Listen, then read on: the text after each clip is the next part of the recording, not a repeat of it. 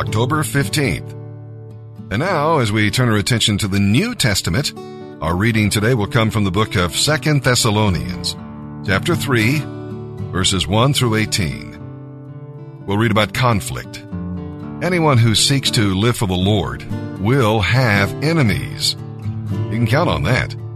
The weapon we use is prayer, and the purpose for which we pray is the sharing of the Word of God.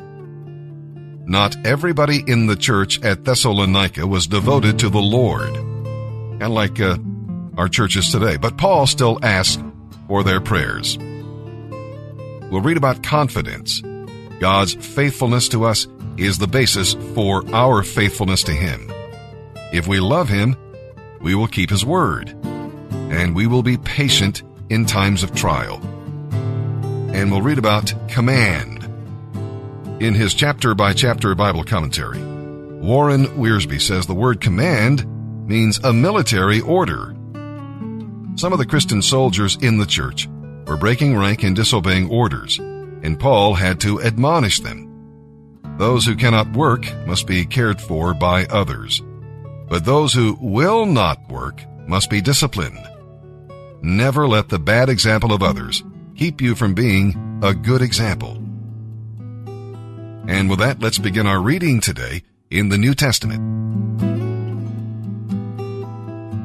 October 15th. 2 Thessalonians chapter 3, verses 1 through 18. Finally, dear brothers and sisters, I, Paul, ask you to pray for us.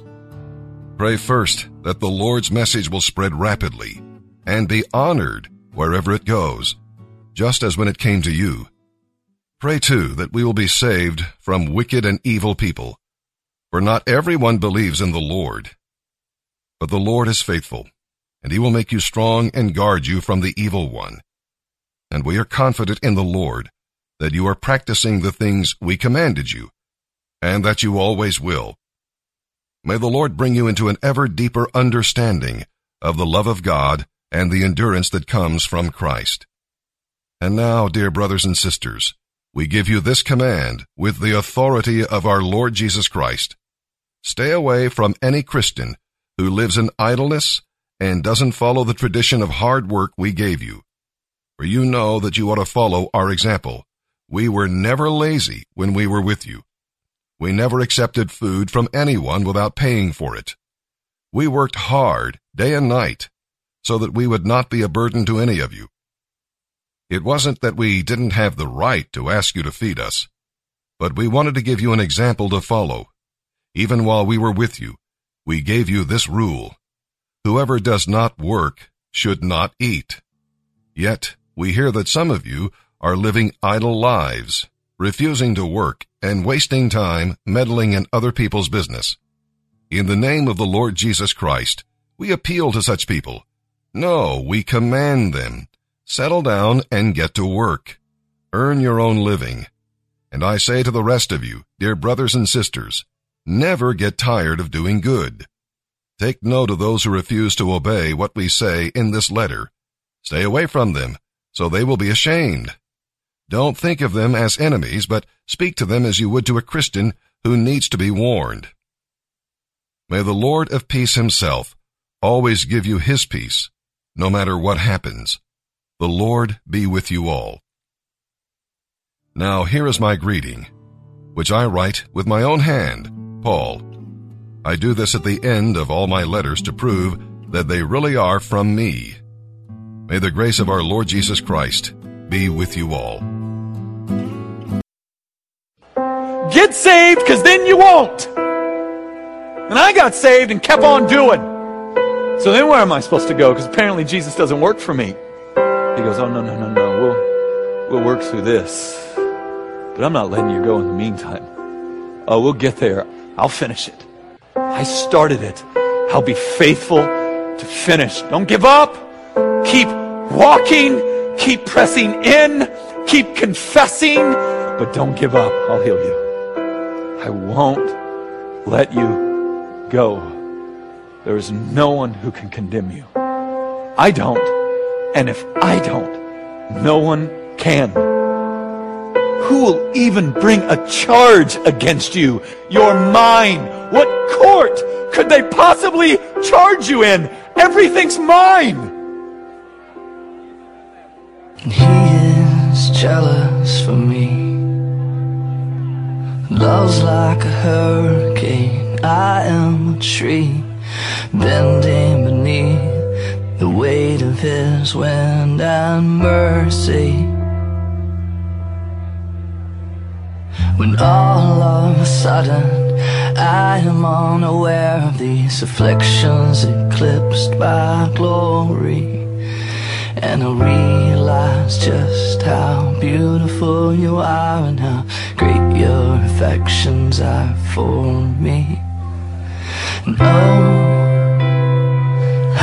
how he loves us, oh,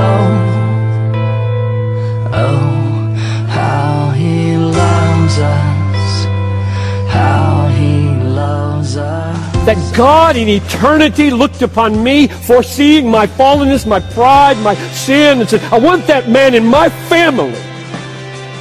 I will do anything to get him in my family. I will pay for him to be in my family with my son's life. That's love, folks. That is mega off the charts love. He is jealous for me. Love's like a hurricane.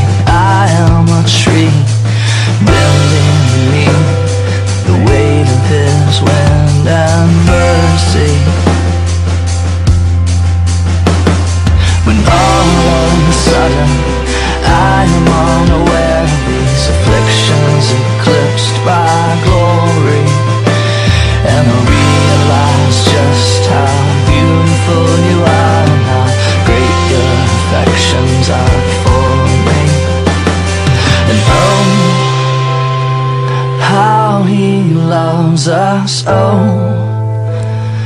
oh, how he loves us, how he loves us, oh. Why? Because he loves you. Because he loves you. That, that's why. We've got this weird compartmentalization thing that happens where you don't think that God sees all that you are, or that if he could have somehow knew who you were going to be, he wouldn't have gone to the cross. Um, listen, God knew you were going to be messy. Uh, Christ knew that you were going to be messy.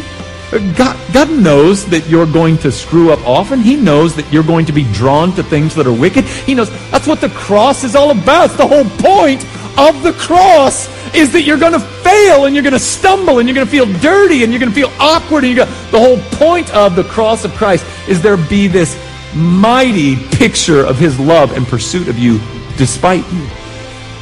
So the cross is necessary because of you, but it's also the picture we have of just how far God is willing to go because he loves you.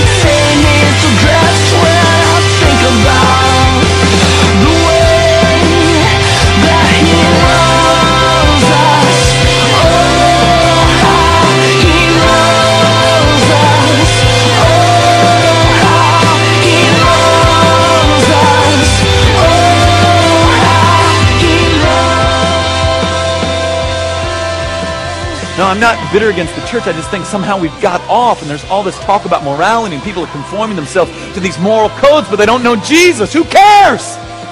It's the resurrection of Christ that justifies. That's why it's so important. That's why it's so big. It proves that all the wrath of God was poured out. It's gone. For the elect, it's gone. there is no more wrath. There's, there's none. So Jesus sees you and he's like, my son, my daughter, perfect, spotless, blameless.